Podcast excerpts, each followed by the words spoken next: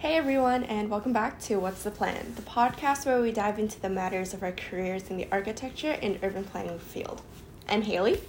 And I'm Andrea. So, Haley, what's the plan this week? This week's plan is all about aging in place. So, the age old at taboo that is growing old.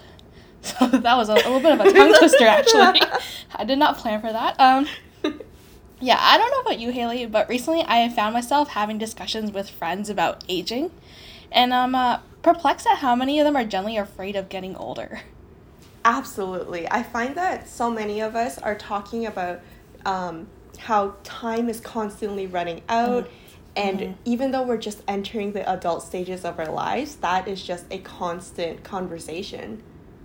Yeah, like maybe it's because I have been reading a lot about the later stages of life recently, or I follow a lot of uh, content creators that are actually uh, much older than us, so like in their 30s. Mm-hmm. Uh, yeah, but it feels like what you just said. Like a lot of people think that, like, especially the people in their 20 somethings around me, believe me that, like, they believe that their social lives are over once they hit 30.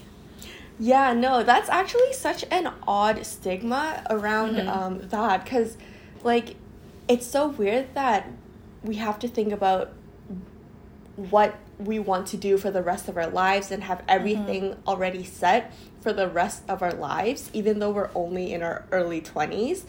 When in fact, we really should be relishing on our youths because yeah. let's be real, we're only as old as we let ourselves believe we are.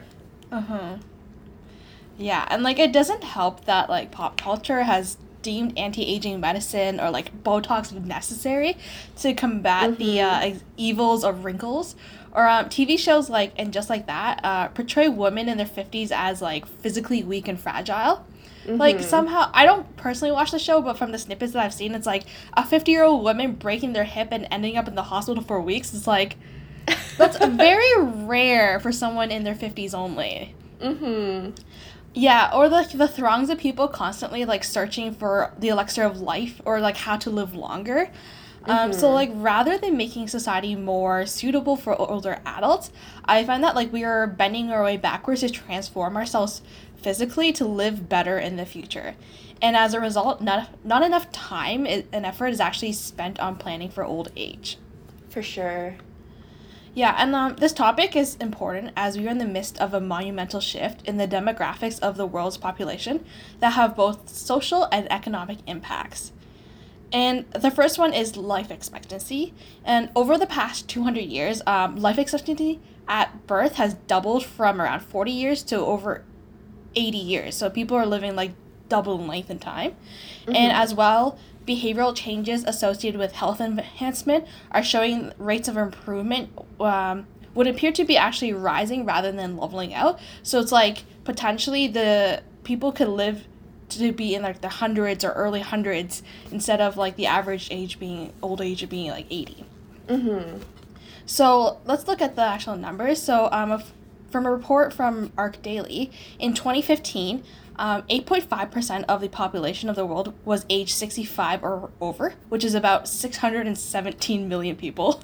Wow. That stat seems quite small when you compare it to the rest of the population, but like yeah. to see 617 million people are actually old, over the age of 65 is quite like wild. Mm-hmm. Um, and like that number is actually going to increase in uh, 2030 it's predicted to grow to 12% of the population and in 2050 um, to a staggering potentially 16.7% of the population. Wow. Yeah, so not only are we like growing in numbers, like number of people, but also population wise. Mm-hmm. And um, in a Canadian context, um, in 1851, there are only 3% of Canada's population were 65 and older. So this is like over 120, 150 years ago. And then in 1996, it was 12%. And then in 2025, they predict about 19% of Canada's population will be over 65. So, with this change, the social character of old age has undergone a remarkable transformation in the 20th century. In the past, the elders of the communities were defined less so by chronological age, but rather by institutional seniority, particularly within a family structure. As such, the age at which individuals were actually recognized as being old varied. The contemporary practice of designating individuals above age 65 as old is historically unique and derives from another unique 20th century practice of retiring elderly workers at a fixed age without regard to their physical ability or mental capabilities. As a result, the transition into old age is now defined primarily by the individual's relation to wealth and the economy. Mm-hmm. And there are many different approaches to old age. However, one thing that holds true for many seniors, my grandma included, is that many of them would like to retain their previous comforts and continue living their lives similar to how they currently are. Hence, mm-hmm. the emergence of the concept aging in place. So, what does the term aging in place mean?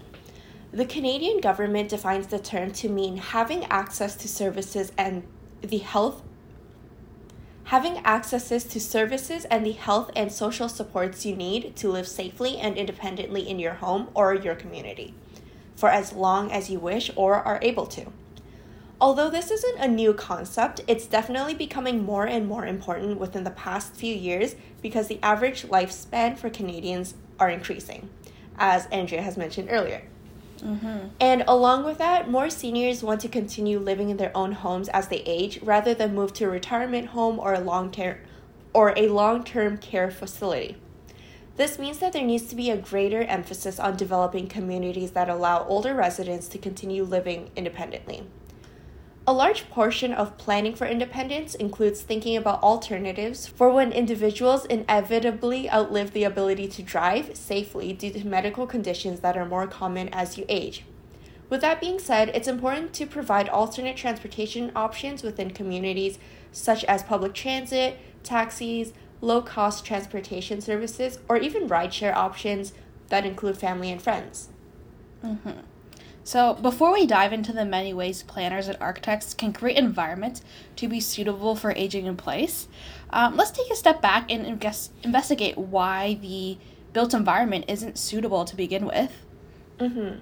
So, first of all, as we mentioned earlier, society tended to consider caring for an elderly relative as a family issue. Um, and it wasn't until like the coming of the Industrial Revolution that ideas shifted in favor of a more like societal care system. And particularly in North America, the rise of the nuclear families dismantled the transgenerational family, resulting in more seniors living alone. And this itself wouldn't be so much an issue if it was not for the second problem. Um, so, according to Shaping Aging, Shaping Aging Cities, which is a report done by a global engineering firm called Arup, um, they say that older people are less likely to drive, favoring public transport and walking. The average person over 65 manages a walking speed of 3 kilometers an hour, um, which in comparison, I personally can walk about 1 kilometer in like 11 minutes. So, you know, like. Oh, okay. I thought yeah, you were like, going to say in an hour. No, no, no. In an hour, yeah. I can probably, yeah, an hour I can probably walk about like five or six, depending like my mm-hmm. overall rate. But yeah, so like three kilometers, it's like for sure half the speed. Mm-hmm. And at 80 years old, that goes down to two kilometers an hour. Um, and compared with the average for a working age person, apparently that's 4.8. So I guess I'm just a fast walker. so reducing the distance between transport stops, shops, benches, mm-hmm. trees for shade, and like public toilets and improving pavements will allow more time to cross the road and uh, encourage older people to get out more. And as a result, these leads to uh, uh, dependence as a result of the lack of ability to walk it leads to dependency on others to fulfill everyday tasks. And um, consequently it leads to also stopgap solutions such as like retirement facilities. Um, however fortunately there is a design solution called universal design. What is universal design? So, universal design is the design of buildings, products, or environments to make them accessible to all people, regardless of their age, their disability, or even other factors. And uh, the term universal design was actually coined by the architect Ronald Mace to encompass or uh, to describe the concept of designing all products and the built environment to be aesthetic and usable to the greatest extent possible by everyone. And um, in conjunction with his alma mater, North Carolina State University's School of Design in Raleigh, um, he founded the Center for Accessible Housing in 1989, which is now known as the Center for Universal Design. Hmm. And although Mace popularized the idea, um, Selwyn Goodsmith or Goldsmith, author of Designing for the Disabled, uh, was the one who led the charge in pioneering this concept for of free access for people with disabilities. And uh, most significantly, his achievement was the creation of the drop curb, now a standard featured in most building environments. So, the Center for Universal Design at North Carolina State University um, expounds the following principles to help guide people into creating universal design. So, the first one would be equitable use, second, flexibility in use, third is simple and intuitive, fourth is perceptible information, fifth is tolerance for error, um, the sixth is low physical effort, and the last principle is size and space for approach and use. So, keeping those principles in mind, in 2012, the Center for Inclusive Design and Environmental Access at the University of Buffalo expanded this definition of the principles of universal design to include social participation and health and wellness. So, from there, they uh, wrote out eight goals to help further this uh, endeavor. And the first one being body fit, the second is comfort, third is awareness, fourth is understanding the fifth is wellness. Uh, sixth is social integration. Seventh is personalization. And eighth is cultural appropriateness. So, how do we apply this to successful aging? So, um, in the Journal of Aging Research, published by the University of Windsor, um, successful aging is devi- defined as the following. So, the first is a low probability of disease and disease related disability. Um, second is a high level of physical and cognitive functioning. And the last is an active engagement in life. So, that being said, uh, providing older adults with specific universal design options has a potential to increase the ease of completing activities of daily life while also promoting a continual engagement in their social lives. To help with the recommendations, um, they have broken it down into two further categories. So the first is um, three basic activities of daily living, which includes personal care and self maintenance. And the second category is uh, three instrumental activities of daily living. So let's break it break them down even further. So in the three basic activities of daily living, the first is bathing.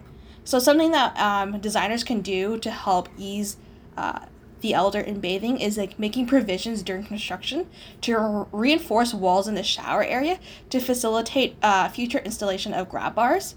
That way, if there's a chance of slipping, they have something to hold on to. Mm-hmm. And um, another thing, bathtub and shower controls positioned outside of the actual um, shower to allow for operation outside the fixture, as well as a no threshold walk in shower. So it's pretty common in most uh, standard apartments where you have like a, a bathtub shower.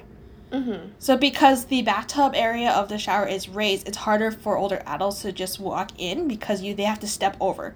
So yeah, having sure. actually yeah, so having just like a shower with no bathtub there it allows for easier access. Or like they actually create some um, taller bathtub that were like it's sort of like a standing bathtub where they have oh. a door so then you can mm. open the door and walk in and it cl- and then close it and it's sealed so you can have like a standing bathtub without you need to s- actually sit to be submerged in water. Oh, and the door holds all the water in. Yeah. Wow. Uh-huh. So a second basic activity of daily living is physical ambulation, and what this means is more so just mo- uh, just walking around and moving. So mm. the first one would be no threshold, so zero step entrances, so having the outside and the inside of a building um, being at the same level, so there is no mm-hmm. steps that they need to uh, maneuver, and mm-hmm. having wider doorways and corridors, as well as open floor plan. And uh, another thing is having straight staircases with consistent risers and treads in a stopping place, such as a landing midway between levels. So as people are going up the stairs, they can see where their destination is, and also there's a landing for them to take a break if necessary. Mm-hmm. And then for the final activity of daily living is they call it toileting. Okay. and similar to the uh, bathing, they suggest having um, provisions to allow for installation of grab bars by the toilet. So if people need assistance lowering themselves onto the toilet, they have something to hold and prop themselves up and down. Mm-hmm. As well as uh, if you're living in a multi-story house, having a downstairs bathroom where you don't need to go upstairs to use um, is quite is quite recommended, as right. well as uh, something I don't really hear much about or haven't learned much about is an adjustable toilet. Okay. An adjustable sink for easy access with a short reaching distance to paper dispensers and, uh, once again, grab bars. Mm-hmm. I can definitely see how those would be helpful. Mm-hmm. As for the uh, instrumental activities of daily living, um, they include food preparation. So they recommend having countertops at varying levels, as mm-hmm. well as mm-hmm. cabinets that accommodate limited reach ranges and allow various ways of approach and manipulation, um, as well as color contrast. So like large print readouts and um, audible and tactile feedback controls. That way, mm-hmm. if like people have a poor vision or they're they're not their fingers or their hands are not sensitive to touch as well, like you have much stronger um, abilities to actually be able to read. Mm-hmm. Um, a second activity is shopping. So, huh. lowering or making height adjustable electronic devices used in typical purchasing transaction. So, if you're at like a self checkout all the self checkouts are typically at a same height. So mm-hmm. perhaps having one that is uh, lower that will allow for people that are using, I guess, walkers or assisted chairs to access. Mm-hmm. Um, another is once again using large large print on signs indicating aisle numbers and locations of goods and on packaging as well as well. And um, automatic powered doors at entrances and exits. Mm-hmm. And the last activity of is uh, transportation. So having a connect local street network within communities to create short drives and walking distance. And um, this all seems like pretty simple, but the biggest challenge to actually implementing all of this is um, just a lack of center education overall for designers and also costs. For sure, yeah. Mm-hmm. So now that we have universal design under our toolkit, let's get into the case studies that have executed su- successful aging and aging in place. So, to start off, one very successful consideration of aging in place is through senior village communities or independent living communities. These communities are designed for seniors who are still relatively active and need very little care. This type of housing arrangement allows seniors to live within the same community as other active individuals around their age, which provides them with a sense of community. Essentially, these are gated communities that are typically only offered to individuals who are within an older age bracket. The nice thing about these communities are that they're designed with the universal design in mind when creating these communities. And that also means that everything from outdoor amenity space to the design of the bathrooms, like we mentioned, um, have been adapted to allow for residents to be able to complete their everyday tasks with as little assistance as possible. Within these communities, there are usually also an abundance of features for these residents to take advantage of, such as specialized transportation services to and from nearby centers, mm-hmm. home healthcare services, and some even include private golf courses and club houses within the community. So with these communities, it, there's definitely very successful aging in place happening as they take into consideration the needs that older adults might need in order to still fulfill their daily lives but still allowing them to own their own homes and live in a place where they can call their own. Mm-hmm. So, as for citywide interventions, there are a multitude of things that cities can do to make the public realm more age friendly to allow for aging in place, such as water sidewalks, more room for varying levels of speed and direction pass, as well as uh, providing a greater buffer between pedestrians and cars. Um, fewer tripping hazards, such as like signage or like shallow tree planters that I often find on like a concrete pavement that takes up space and you don't even notice that until mm-hmm. you're like walking up to the tree. Greater pedestrian crossing times, tactile guidance at road crossings, easier access to trams and um, buses, more comfortable benches dotted around town, uh, well maintained public, well maintained public toilets, more handrails on stairs, and uh, signage for easier street navigation. These examples are all great. However, cities that want to take it up a notch, they should look no further than Manchester in England. Hmm. So, Manchester is regarded as a global leader when it comes to age friendly initiatives through a program called Age Friendly Manchester, or AFM for short. And um, Age Friendly Manchester builds on the Valuing Older People program, which launched in 2003, and the 10 year Manchester Aging Strategy published in 2009 and then updated in 2017. So, through this initiative, they have achieved age friendly status in 2010. And in 2018, the WHO, the World Health Organization, has recognized Greater Manchester as the UK's first age friendly city region. Yeah, um, a destination that I didn't know was possible, but I applaud them for it. Yeah. Yeah, and as well in 2016, they launched the Older People's Charter. Hmm. So, how did AFM make Manchester age friendly? So, how AFM works is that they execute their initiatives through partnerships and collaborations that align with their work plan. So, their work plan consists of five main strategies. Um, the first one is age friendly neighborhoods, which is pretty straightforward to mm-hmm. support older people, to deliver and participate in community projects and activities, um, to promote local, social, cultural, and leisure opportunities that support good health and well being, and to reduce the risk of social isolation and loneliness. Um, a second goal of their work plan is age friendly services.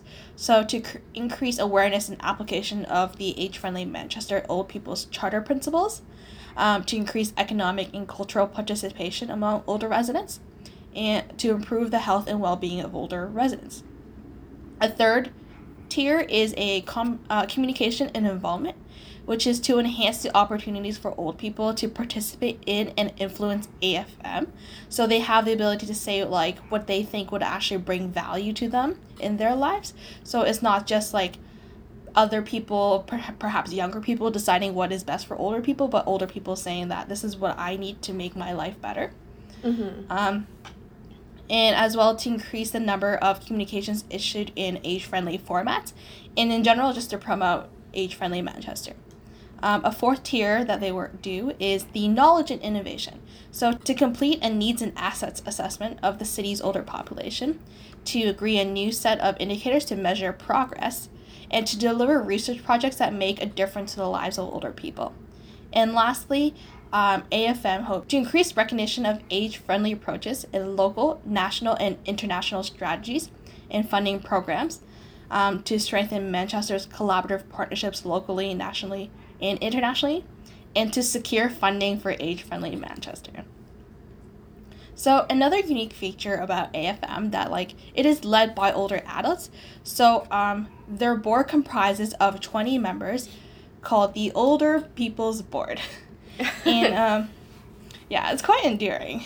Mm-hmm. And some notable projects that they have taken on is the first one, Take a Seat campaign. what do you think that's about? I'm gonna say that's to introduce more seating in public areas. Bingo. So wow, yeah, Take okay. a Seat campaign is a low cost initiative, which is amazing mm-hmm. aiming to raise awareness about how older people may struggle to get out and about because there's not enough seating available in shops and other public spaces. Mm-hmm. So, by applying a We Are Age Friendly sticker in their window, participating shops can let older people know that they will be made welcome and offered a chair if they need to rest while they're purchasing their goods. That makes my heart so warm. uh huh. It's so cute. So yeah. wholesome. Uh, another one is North City Nomads which is a nonprofit community organization offering coach day trips with the aim of reducing loneliness and social isolation among older people. So it's basically like a charter that will take people to like just outside the city so they can go out to the nature and hang out with their friends. Oh. As well as the uh, the Greater Manchester Aging Hub, which is uh, launched in 26, launched in 2017, is a regional platform that brings together a variety of partners with the name with the aim of coordinating a strategic response to the opportunities and challenges of an aging population. And uh, what they do is they organize a lot of programs of activities of, with varying themes, including economy and work, age friendly places, healthy aging, housing, planning and transport, culture and learning, technology, technology and innovation, and communications. So basically, it's like sort of a community center where like older older people can go to get information and just connect with other older folks. Wow, that's also nice. Mhm. So um, now we know why Manchester has been awarded like the UK's first aging city, and I feel like every city should now start doing this as yeah, well. Yeah, it's definitely time for Canada to step it up. mm-hmm. To summarize, what would you say are the keys to successful aging? Yeah, so I think based on what we've talked about today and what we've mm-hmm. learned um, this past week, researching for this, I think the like the keys to successful aging are first off being okay with growing older. Yes, that's a big one. Yeah. Yeah, I feel like once you accept that, like you, you can begin to thrive and like take in the other steps. Mm-hmm. Um, the second is universal design. The 3rd mm-hmm. is walkable neighborhoods. Um, the fourth is seating. Yeah. Lots of seating. Mm-hmm. And the mm-hmm. last one is just places for social gatherings and activities. Yeah, I think those are mm-hmm. all really good keys, um, key ideas that will help with successful aging. And so, aging in place was the plan for now. Listen to our next episode to continue figuring it out with us. Thanks for following along to this episode. If you liked it, please give us a like, review, and subscribe for more. Until then, follow us on Instagram at What's the Plan Podcast for what the next plan is.